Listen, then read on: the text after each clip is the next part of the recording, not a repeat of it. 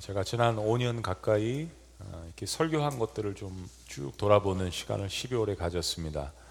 그러니까 뭐 주제 시리즈 설교를 빼고 어, 창세기도 이제 거의 맞춰가고요. 또 공동체, 교회 공동체, 구약 공동체에 관한 느헤미야와 이제 학계서의 말씀도 보았고 또 에베소서, 또 고린도전서, 신약의 어떤 그 교회론 그리고 히브리서 말씀을 통하여서 구약과 신약의 어떤 그 성막 또 제사 예수 그리스도의 역할 이런 것들을 보았고요. 또 시편 말씀을 이제 향수 예배 때 계속 보고 있습니다. 그리고 특별히 지난 1년 반 동안 요한복음 말씀을 통해서 우리가 just like Jesus 어떻게 하면 우리가 예수님처럼 살 수 있을까 이 말씀을 이제 함께 나눴습니다. 실은 이제 5년 뭐 전에 부임하면서 2024년이 되는 저희가 30주년을 맞이한다는 것을 생각을 하면서 하나님 앞에 기도했죠. 하나님 저희가 30주년을 맞이하면 큰 기념일인데 어떤 말씀을 증거하는 게 좋겠습니까?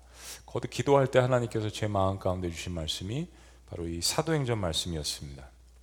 그러니까 연대기적으로도 우리가 사복음서 중에 하나인 요한복음을 보았는데 그 요한복음 다음에 이제 사도행전이 펼쳐집니다.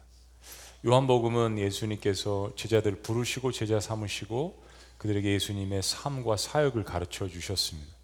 그리고 이제 비로소 사도행전에서는 예수님께서 그 부르신 제자들이 예수님의 명령을 받고 복음을 증거하고 이제 교회를 세우는 그런 놀라운 역사들이 일어나게 됩니다. 지구촌 교회 30주년을 맞이하면서 30도를 맞이하면서 우리 역시 어, 사도행전의 역사를 펼쳐가라는 그런 하나님의 음성이었습니다. 어떻게 교회를 다시 세울지, 어떻게 다시 우리의 복음 증거 사역과 선교를 새롭게 할지, 어떻게 소외된 이웃들을 섬길지 그런 마음을 하나님께서 주신 것입니다. 여러분 사람에게 있어서 꿈은 어, 대단히 중요한 것입니다. 우리가 갱년기 갱년기 이런 말을 많이 하는데 특별히 갱년기 때 이제 꿈이 좌절되거나 사라져서 어, 그것 때문에 어려워하시는 분도 실은 많죠. 어떻게 보면 동물과 인간의 차이점은 어, 동물에게는 꿈이 없지만 인간에게는 꿈이 있다라는 것입니다. 아무리 사소하고 작은 일을 하는 사람에게도 소박한 꿈이 있기 마련입니다. 뭐 소원이라고 하셔도 좋고요, 미래 계획이라고 하셔도 좋고 그러니까 반대로 이야기하면 인간에게 있어서 가장 큰 삶의 위기는 뭐냐면 바로 꿈이 실패하거나 좌절했거나 포기하거나 없어지거나 아예 무관심한 겁니다. 여러분 제가 말씀드린 이것을 갖고 있는 존재는 바로 무덤 속에 있는 존재들입니다. 꿈이 없어요. 생각하는 게 없습니다. 무관심합니다. 모든 것이 좌절됐죠. 이미 죽은 사람일 것입니다. 꿈은 요즘 흔히 우리가 비전이라고도 할 수 있는데 어, 잠언 29장 18절 말씀을 보면 이런 말씀이 있습니다. 묵시가 없으면 백성이 방자히 행하거니와라고 이야기했습니다. 바로 이 묵시가 revolution, 뭐 계시, 하나님의 말씀 이렇게 번역될 수 있는데 특별히 NASB 영어 성경을 보면은 이것을 vision이라고 이야기합니다. 그러니까 뭐 좀 쉽게 이야기하면 이런 거예요. 하나님이 주시는 비전 그리고 하나님이 주시는 말씀 그걸 통한 사명이 없는 백성은 교만하게 행동한다는 뜻입니다. 묵시가 없으므로 백성이, 백성이 방자히 행했다. 예수님의 제자들은 한때 아, 민족을 위한 커다란 꿈을 꿨습니다. 예수님의 제자들 가운데 더러 독립운동을 하는 그런 투사들도 있었습니다. 그러니까 이제 제자들이 예수님을 따르면서 그들 마음 가운데는 정치적으로 억압받고 있는 이 어, 이스라엘을 로마의 치하에서 어떻게 하면 독립을 시킬 수 있을까? 그런 생각을 하면서 예수님을 바라보니까 예수님은 누구보다도 강력한 왕이었습니다. 자신을 하나님의 아들이라고 선포하면서 유대 제사장들이 율법사들이 선포하지 못하는 놀라운 말씀들을 선포하시고 예수님을 찾아오는 사람들은 그가 누구든지 치료해 주시고 귀신도 내어 쫓으시고 죽은 자도 살리시는 뭐 이런 모습들은 영락 없는 그들이 생각하는 그들의 꿈을 실현시켜 줄 수 있는 강력한 지도자였다라는 것이죠. 그래서 생각했습니다. 아, 이분이면 이분을 왕으로 삼고 대통령으로 삼으면 우리가 살 수 있겠구나. 이분이라면 로마의 통치에서 우리가 벗어날 수 있겠구나. 이분이라면 더 이상 주변에 있는 민족들에게 괴로움을 당하지 않겠구나. 그리고 예수님 왕위에 오르실 때 저 한 자리 해주세요. 뭐 좌의정, 우의정, 뭐 국무총리, 어머니들까지 나서서 치맛바람을 피웠습니다. 3년간 같이 예수님과 함께 있으면서도 사실 내면적으로 제자들에게 있어서 가장 커다란 꿈은 유대 민족이 로마로부터 해방되는 것, 또한 그것을 통하여서 자신들의 야망을 성취하는 것이었습니다. 근데 그런 예수님께서 결국 십자가에 못 박혀 돌아가셨습니다.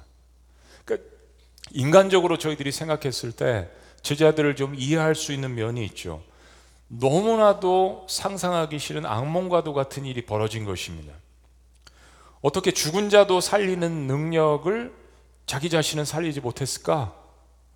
이거 예수님의 제자가 아닌 사람들, 예수님을 핍박하는 사람들도 예수님을 조롱했던 이야기인데 이 생각이 제자들 가운데도 있었습니다. 어떻게 하나님의 아들이라는 분이 십자가라는 이 참혹한 형벌로 죽을 수 있을까? 어떻게 이 땅에 왕으로 오셨다는 분이 로마 군병들의 창칼 앞에 그렇게 무기력할 수 있을까? 제자들의 입장에서 보면 망연자실할 수밖에 없는 그런 상황들입니다. 현실입니다, 십자가는. 3년 공들여 쌓은 위대한 민족주의의 꿈, 그리고 그것을 기반으로 한 이 성공을 위한 야망들이 다 산산조각 났던 것입니다. 그런데 예수님의 십자가의 죽음은 위대한 꿈의 전조옥에 불과했습니다. 나의 끝이 하나님의 시작이라는 말은 정확한 진리입니다. 우리 한번 외쳐보시죠. 나의 끝은 하나님의 시작입니다. 예수님께서 모든 어둠의 사망 권세를 물리치시고 당신의 예언대로 정확하게 3일 만에 3일째 부활하셨습니다. 그리고 꿈이 좌절된 실패와 낙담 속에 허우적거리고 있는 동시에 자신의 주인을 배반했다라는 죄책감과 패배의식에 시달리고 있는 제자들을 다시 찾아오셨습니다. 제자들이 부른 게 아니죠. 디베레 바닷가에 주님께서 다시 찾아가셨습니다. 그리고 자신의 고난당했던 그 몸을 다시 보이시고 부활을 직접 증명해 보이십니다. 세 번째 주님께서 제자들에게 나타나신 거예요. 자, 3절 말씀입니다. 다 같이 시작.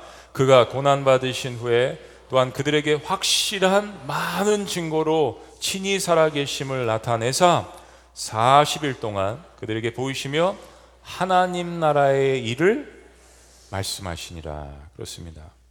부활하신 주님께서 40일 동안 특별히 제자들에게 500명에게 보이셨습니다. 예수님을 따라다녔던 500명의 문도들 제자들에게 보이시고 부활을 증거하셨습니다. 도마에게 보이셨던 그 몸을 보여주신 겁니다. 봐라 여기 못자국 나지 않았냐? 봐라 여기 허리에 창자국 나지 않았냐? 그리고 주님께서 새로운 꿈에 대해서 이야기하시기 시작했습니다. 그것은 바로 세상 나라가 아닌 여러분이 읽으신 하나님 나라에 대한 이야기를 하시기 시작한 겁니다. 예수님의 죽음과 십자가의 사건이 제자들에게 있어서 꿈의 좌절이었다면 예수님의 부활은 새로운 역사, 새로운 꿈의 시작이 되는 것입니다. 바로 그 새로운 역사의 첫 단어가 하나님 나라입니다. 한번 외쳐보실까요? 하나님 나라. 실은 이게 새로운 꿈과 새로운 단어가 아니라 제자들이 듣지 않고 외면해서 그렇지 마가복음 말씀에 보면 예수님의 사역 예수님의 사역을 묘사할 때 이렇게 이야기합니다. 마가복음 1장 14절 요한이 잡힌 후에 침례를 베풀었던 침례 요한이 잡힌 후에 예수께서 갈릴리에 오셔서 하나님의 복음을 전파하여 그리고 15절 다 같이요. 시작. 이르시되 때가 찼고 하나님의 나라가 가까이 왔으니 회개하고 복음을 믿으라 하시더라. 그렇습니다. 원래 하나님의 교회, 원래 아들 예수님의 말씀 모든 사역은 한 단어로 요약됩니다. 하나님 나라입니다. 때로 하나님께서 우리에게 하나님의 뜻을 펼쳐주시고 이야기하셔도 제자들처럼 우리가 귀를 막고 마음을 열지 않기 때문에 모를 때가 있죠. 3년 동안 예수님의 사역을 한 단어로 설명한다면 하나님 나라입니다. 그리고 사도행전에서 이 하나님 나라가 제자들을 통하여서 펼쳐질 것인데 특별히 열두 사도에 들어가지 않았지만 교회를 핍박했던 사도 바울이 나중에 그 선교 역사를 감당하지 않습니까? 그래서 사도행전 마지막에 28장은 이렇게 동일하게 마칩니다. 사도행전 28장 23절 그들이 날짜를 정하고 그가 유숙하는 집에 로마의 감옥에 많이 오니 바울이 아침부터 저녁까지 강론하여 뭐를 강론했다는 이야기입니까? 시작 하나님의 나라를 증언하고 모세의 율법과 선지자의 말을 가지고 예수에 대하여 권하더라 그렇습니다 우리는 앞으로 사도행전에서 예수님께서 말씀하신 이 하나님의 나라가 이 땅에 세상 가운데 특별히 세워진 교회를 통하여서 어떻게 이루어지는지를 볼 것입니다. 여러분 우리의 마음 가운데 하나님의 나라, 하나님 나라라는 이 단어를 들으면 우리의 가슴이 떨려야 합니다. 기대감이 있어야 합니다. 하나님께서 행하실 놀라운 일들을 꿈을 꿔야 합니다. 자, 예수님께서 이 새로운 역사, 새로운 꿈을 시작하기 위한 한 가지 중요한 과정을 마지막 남은 중요한 한 가지의 과정을 제자들에게 이야기하십니다. 새로운 역사의 시작 두 번째 단어는 바로 성령 하나님이십니다. 이어지는 4절 말씀 이렇게 이야기합니다. 사도와 함께 모이사 예수님의 제자들이죠. 그들에게 분부하여 이르시되 예루살렘을 떠나지 말고 아직 약속을 못 받아 예루살렘을 떠나지 말고 내게서 들은 바 아버지께서 약속하신 것을 기다리라. 그게 뭐란 이야기입니까? 자, 5절 말씀. 자, 시작. 요한은 물로 침례를 베풀었으나 너희는 몇 날이 못 되어 성령으로 침례를 받으리라 하셨나이다. 그렇습니다. 실은 이 성령님에 관한 것도 새로운 단어가 아닙니다. 우린 요한복음 말씀을 통해서 14장부터 16장까지 성령님에 대한 것을 깊이 보았습니다. 이미 예수님께서 내가 가고 그가 오시리라 성령님에 대해서 예언하셨는데 이제 때가 되어서 예수님께서 예비하신 그 성령 하나님께서 제자들 가운데 오신다는 이야기입니다. 조건은 지금 머물고 있는 예루살렘을 떠나지 말고 함께 모여서 한 마음으로 기다리라고 했는데 뒤에 구절을 보면 그들은 그냥 기도 기다린 것이 아닙니다. 한 마음으로 함께 전심으로 기도했다라는 것을 알 수 있습니다. 성령님, 하나님의 영, 거룩하신 영, 요한복음 말씀을 다시 한번 리뷰를 해보면 예수님께서 말씀해 주신 성령님은 하나님의 영이십니다. 거룩한 영이십니다. 특별히 믿는 자의 마음 가운데 계셔서 예수의 말씀을 우리의 위기나 어려운 상황 가운데에서 생각나게 하시고 또 어려운 성경 말씀을 이해할 수 있도록 도우시고 우리가 기도할 때 하나님의 깊은 것도 통달하게 하시고 우리의 마음 가운데 때로는 내가 뭘 기도해야 될지 모를 때 내 마음 속에 있는 깊은 것도 하나님의 깊은 것과 연결되어질 수 있도록 그 영, 영적으로 연결해주는 중보자의 역할을 해주시는 분입니다. 그러니까 성령이 아니고선 제대로 기도할 수 없는 거죠. 성령이 아니고선 하나님의 뜻을 알 수가 없는 것이죠. 성령은 보혜사란 별명도 있습니다. 헬퍼로서 우리가 사역을 잘할 수 있도록 도와주십니다. 그리고 동시에 그 사역을 잘할 수 있는 능력을 주시는 분입니다. 자, 예수님께서 이 성령님께서 이제 오실 거라고 이야기하시자 제자들이 거기에 대해서 질문하고 이야기를 해야 되는데 제자들은 다른 질문을 합니다. 제자들은 아직 하나님 나라가 무엇인지 확실히 파악하지 못했습니다. 그리고 제자들은 자신들의 좌절된 꿈이 좌절된 충격에서 회복되지 못했습니다. 그래서 제자들은 엉뚱하게도 이런 질문을 합니다. 우리도 그럴 때가 있습니다. 자, 6절 말씀. 다시 시작. 그들이 모였을 때 예수께 여쭈어 이르되 주께서 이스라엘 나라를 회복하심이 이때이니까 여러분 예수님의 입장이라면 한번 생각해 보세요. 지금 하나님 나라에 대해서 이야기하셨습니다. 그리고 하나님 나라의 중요한 원리인 성령에 대해서 이야기했어요. 제자들은 이스라엘 나라를 회복하심이 이때입니까? 라고 이야기합니다. 제자들은 여전히 땅에 있는 것, 그리고 자신의 바운더리에서 벗어날 수 없었습니다. 이스라엘, 이스라엘 나라의 회복의 초점에서 벗어나지 못하고 있었습니다. 여러분, 제자들이 꿈꾸고 있는 그 나라가 뭡니까? 한낱 지상의 땅덩어리에 불과합니다. 그것은 수, 순간적인 것, 늘 눈에 보이는 있다가 없어지는 순간적인 부와 영광을 의미합니다. 그런데 인간의 역사에 영원한 제국은 없습니다. 나라와 제국은 있다가 없어지기 마련입니다. 영원한 인간의 부와 권력도 없습니다. 우리가 속한 나라와 민족을 무시하라는 이야기가 절대 아닙니다. 모든 그리스도인들은 애국자가 되어야 합니다. 그리스도인들은 민족주의 그 이상을 뛰어넘어야 합니다. 그러지 않으면 지금 여러분들이 보고 있는 세상의 그런 전쟁과 민족 간의 갈등이 끊임없이 일어나게 되어 있는 것입니다. 예수님께서 보이신 하나님 나라를 온전히 바라보아야 그 안에서 나도 회복되고 그 안에서 내 가정도 회복되고 사업터나 교육계나 나라도 회복될 수 있는 것입니다. 땅의 소망으로는 우리가 살고 있는 삶의 영역들을 온전히 회복할 수 없습니다. 영원하지 않은 것이기 때문입니다. 근데 하나님 나라는 영원한 것입니다. 영원한 것을 보고 영원한 것을 만지고 영원한 것을 영원한 것을 경험해야 지금 내가 살고 있는 눈에 보이는 것들을 해결할 수 있는 것입니다. 예수님께서 말씀하시는 하나님 나라는 하나님이 창조하시고 다스리시는 온 우주적인 나라를 말씀하시는 것입니다. 전 세계에 오고 간 모든 민족들을 포함하는 것입니다. 동시에 지역적으로 하나님의 통치권이 임하는 우리의 삶의 모든 영역들을 포함하는 것입니다.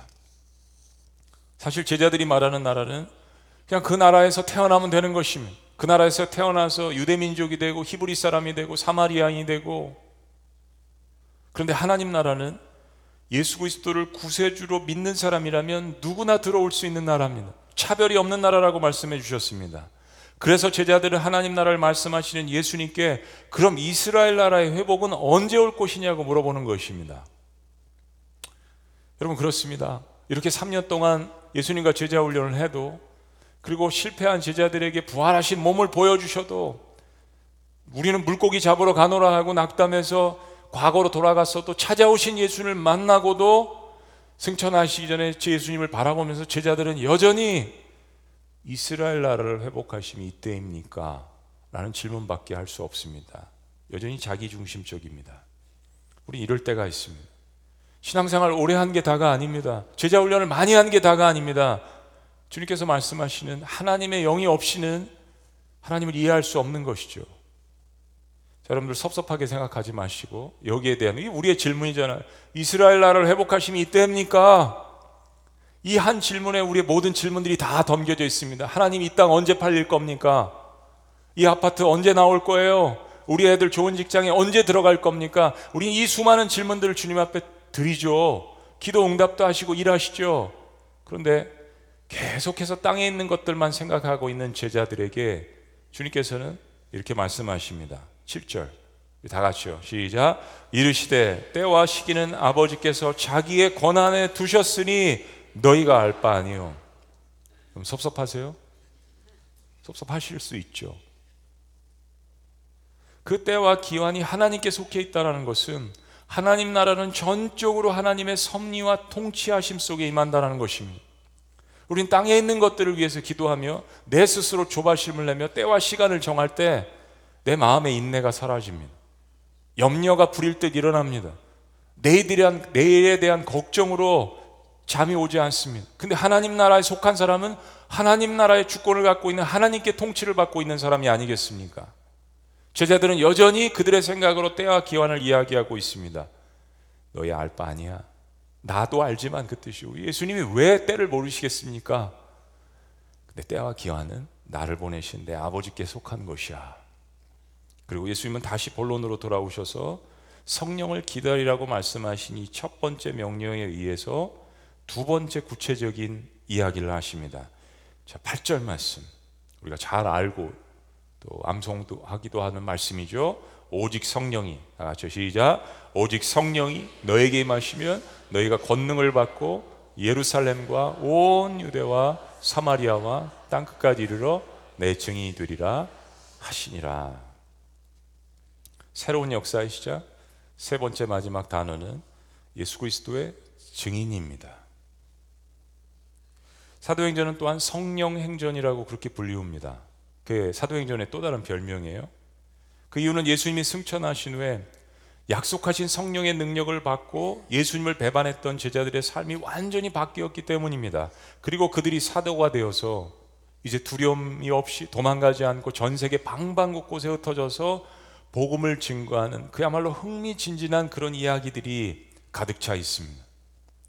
제국이 남의 나라의 땅덩어리를 점령하는 것이 아니라 하나님 나라의 비전을 본 제자들이 전 세계를 다니면서 spiritual territory 영적인 영역들을 복음을 증거하며 확장시키는 모습을 저희들이 볼 수 있습니다. 네, 사도들이 행한 그 업적 이면에 그래서 우리가 사도 행전이라고 이야기하지 않습니까? 그러나 그 이면에 그 모든 것을 가능하게 하고 그 모든 것들을 이끌어 주시고 그들에게 함께 하신 바로 성령님의 역사가 있기 때문에 그 사도행전의 별명은 성령 행전인 것입니다.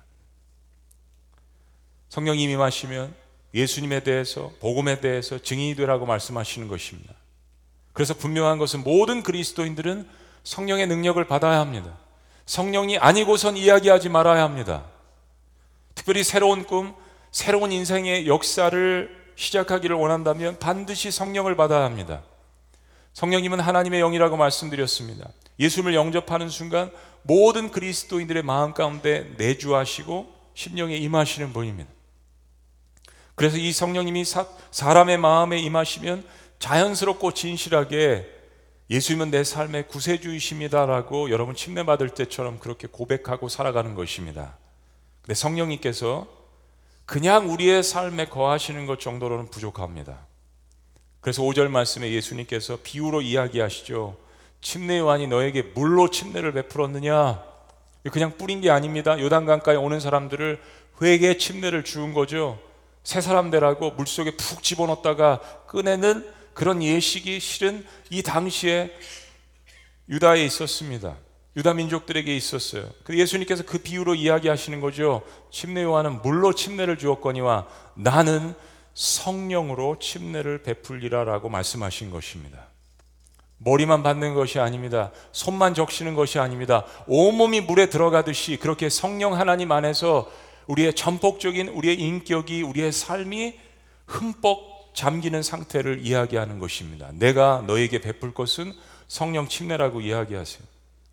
여러분 혼돈 안 하셨으면 좋겠습니다. 그냥 여러 설명을 나중에 하도록 하고 사도행전 2장의 성령의 임하심은 이 성령 침례 또 우리가 잘 이해하는 성령의 충만으로 보아도 무방합니다. 중요한 것은 예수님께서 그런 성령의 침례 혹은 성령의 충만하심의 역사가 우리에게 임할 때 나타나는 현상에 대해서 이야기하신 것입니다. 우리가 능력을 받는다고 하시는 것이에요. 이 능력은 권능, 그 권세라고 이야기할 수 있습니다.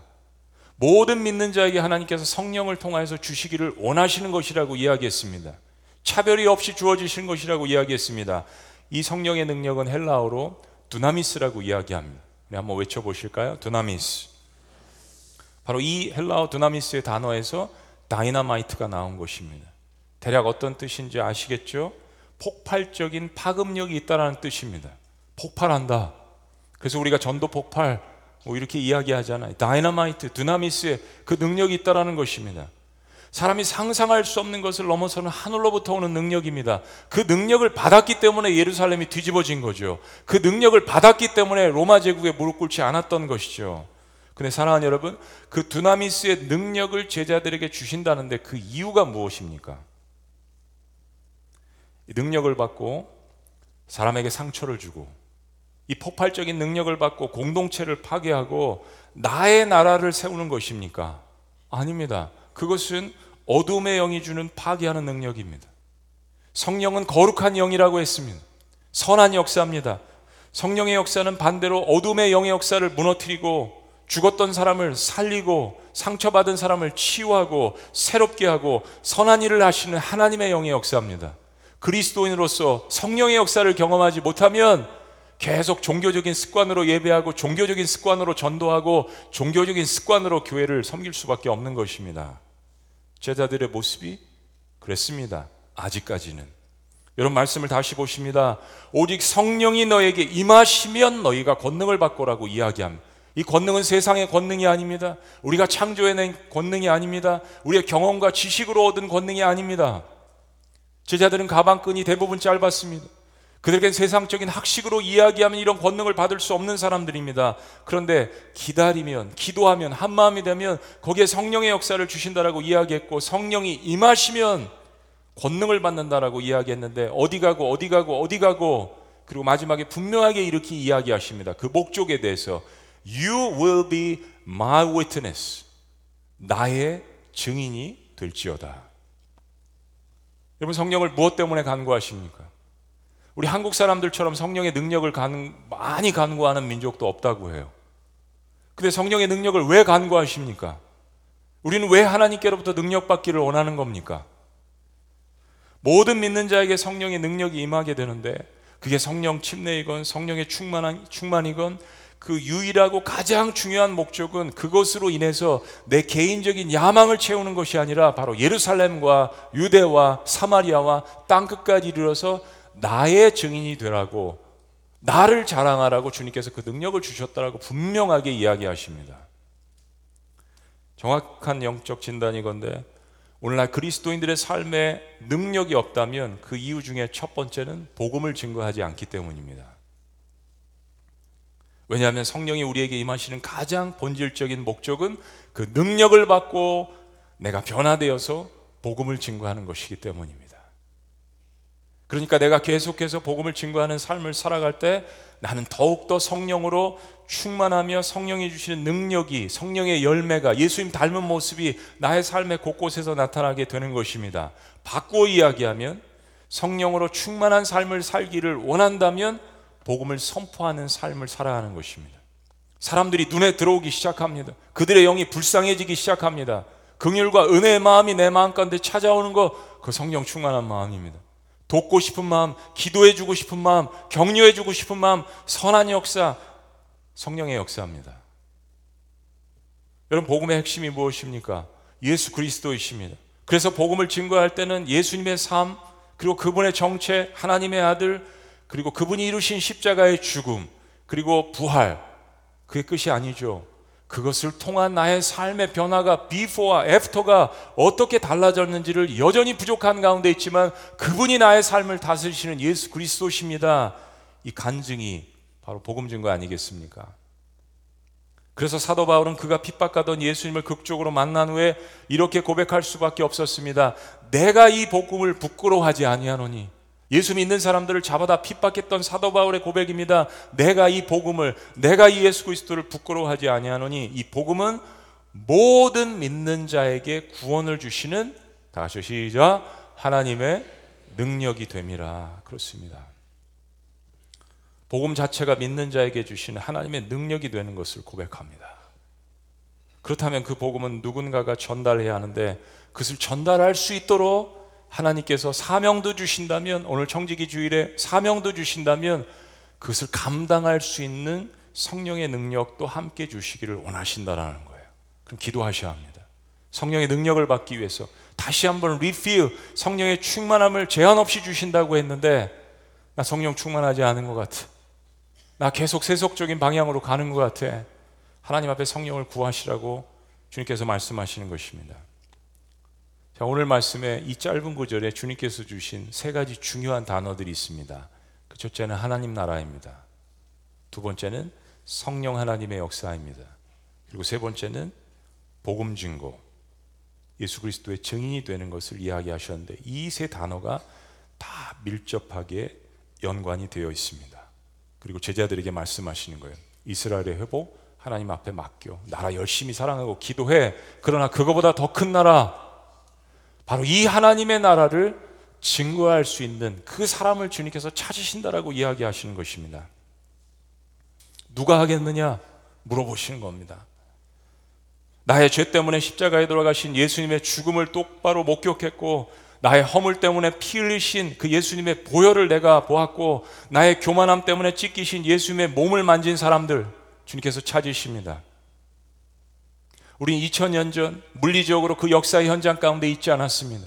우리가 어떻게 예수를 믿습니까? 어떻게 십자가를 바라보셨습니까? 어떻게 부활하신 예수 그리스도를 만나셨습니까? 바로 성령의 역사 때문에 물리적으로 2000년 전 그 현장에 있었음에도 불구하고 예수님을 받아들이지 않고 핍박했던 사람들이 있었던 반면에 2000년 전에 그 현장의 자리에 하나님의 영이신 성령으로 말미암아서 우리를 그 자리에 데려가셔서 목도하게 하시고 만져보게 하시고 부활하신 예수님을 만나게 하신 그 역사가 있기 때문에 우리가 주님을 예배하고 이 자리에 있는 것이 아니겠습니까? 주님은 오늘 그 사람들을 찾으시는 것입니다. 그리고 그 사람들을 통하여서 예수 그리스도의 증인이 되라고 말씀하시는 것입니다. 사도행전은 바로 그런 증인들의 간증입니다. 바로 하나님께서 원대한 위대한 꿈을 꾸시면서 하나님과 인간이 동역하기를 원하시는 그 하나님의 위대한 꿈이 그 허접했던 제자들을 통해서 이루어지는 놀라운 성령 행전이 되는 것입니다. 꿈이 좌절되고 깨어지고 주인을 배신하고 죄의식과 패배의식 가운데 가득 차 있는 사람들을 찾아와 주셔서 그들을 어루만져 주시고 그래도 이해 못하니까 다시 한번 성령에 대해서 하나님 나라에 대해서 설명하시면서 그들이 만났던 예수 그리스도를 이제 성령의 권능을 통하여서 온 세상 가운데 선포하라는 주님의 마지막 당부이신 것입니다. 저는 그것이 오늘 이 말씀이 인류를 향하신 우리 하나님 아버지의 위대한 꿈이라고 생각합니다. 제자들은 자신의 탐욕을 채우는 야망을 꿈꾸고 있었습니다.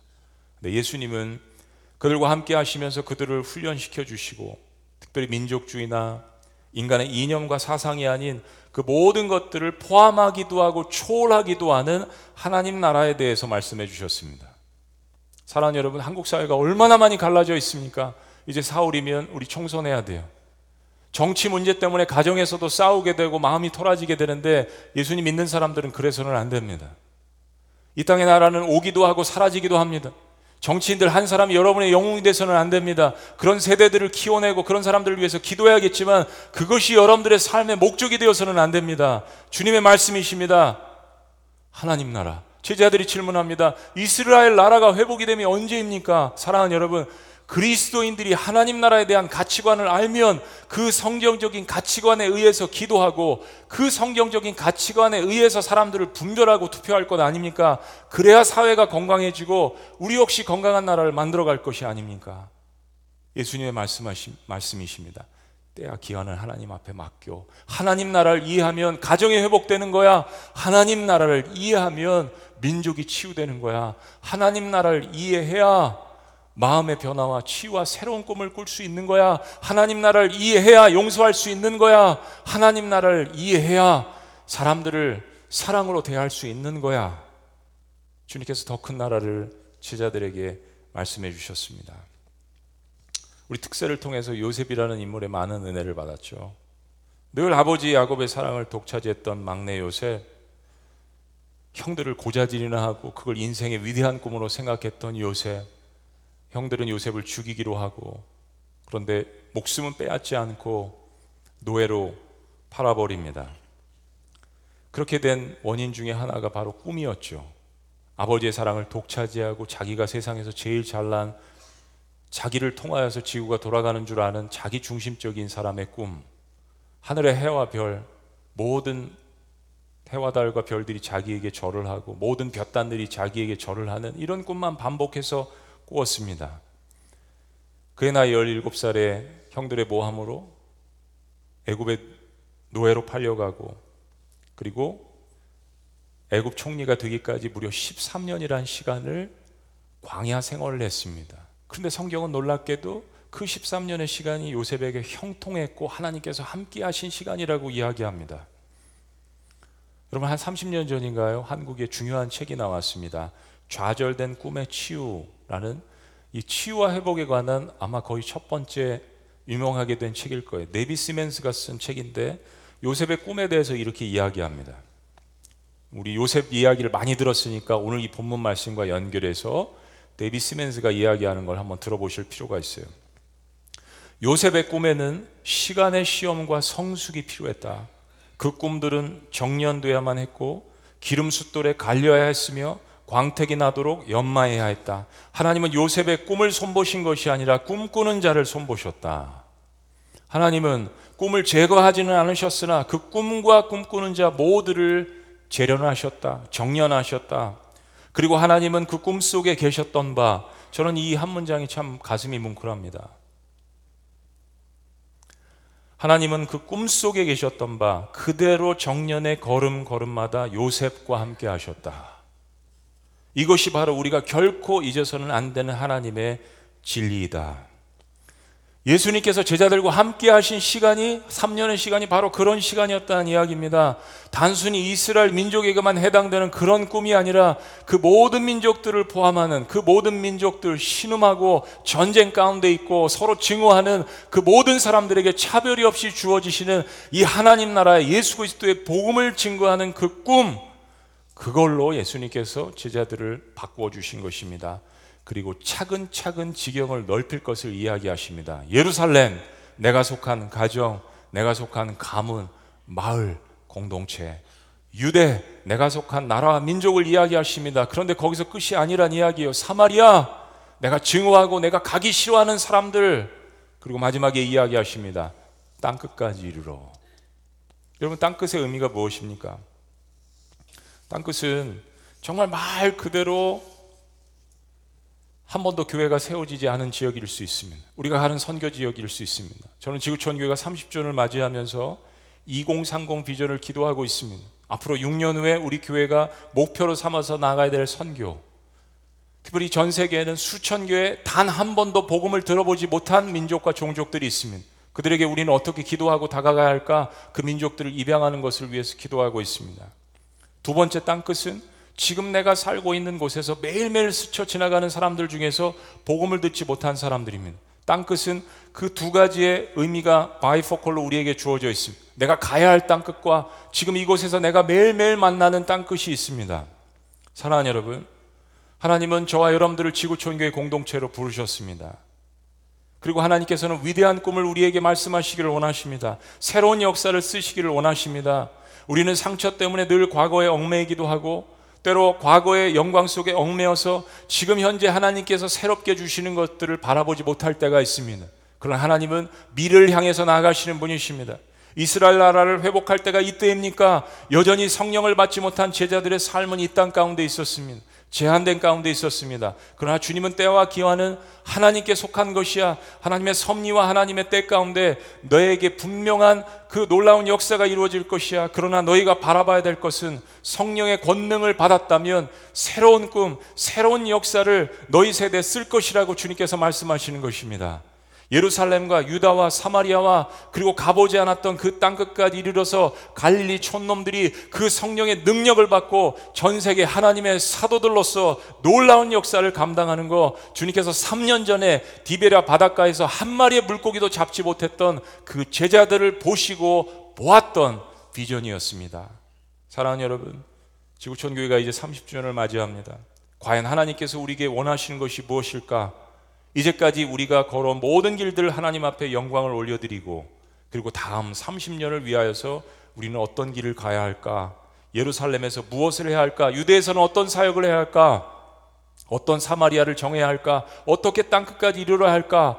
무엇보다도 우리가 받은 이 은혜를 저 땅끝인 다음 세대에게 어떻게 전해야 할까? 하나님께서 주시는 이 놀라운 비전을 통하여서 새로운 꿈을 꾸시고 우리의 가슴이 뛰어서 한 마음으로 주님 앞에 기도하며 나아가시는 저와 여러분들이 되시기를 주의 이름으로 축원합니다. 기도하시겠습니다.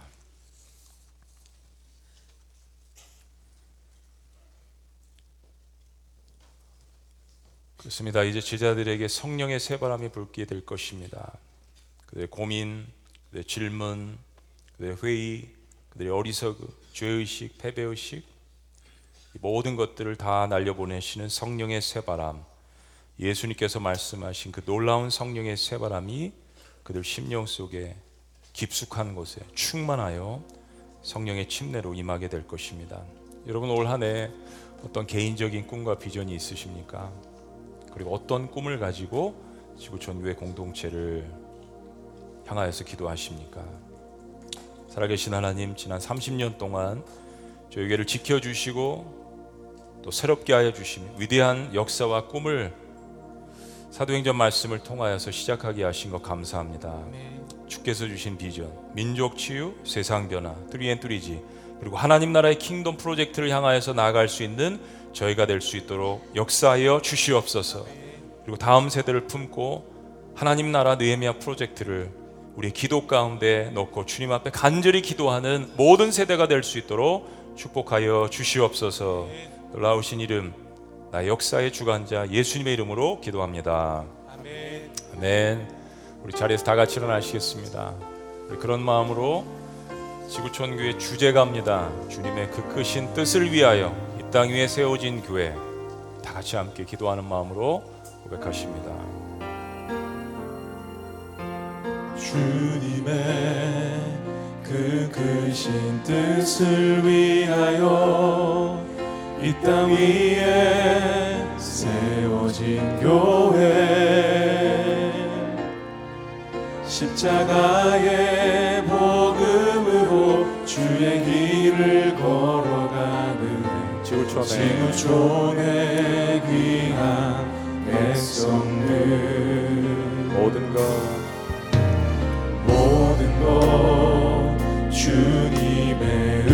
은혜와 감사 주님이면 주님이면 충분했던 나 그렇습니다. 다시 주님과 다시 주님과 새롭게 새롭게 새 길을 걸어가리. 하나 되어 하나 되어 그뜻 이루어가리. 선포합니다. 주님 나라가 주님 나라가 이제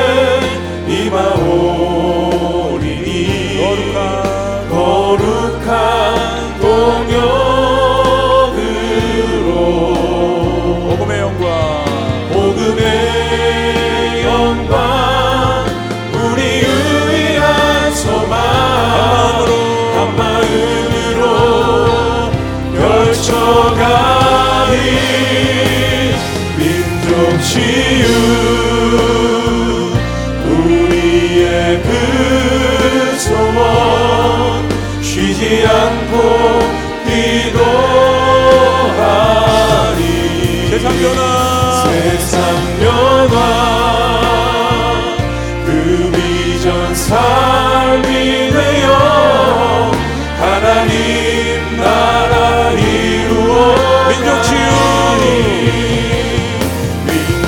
민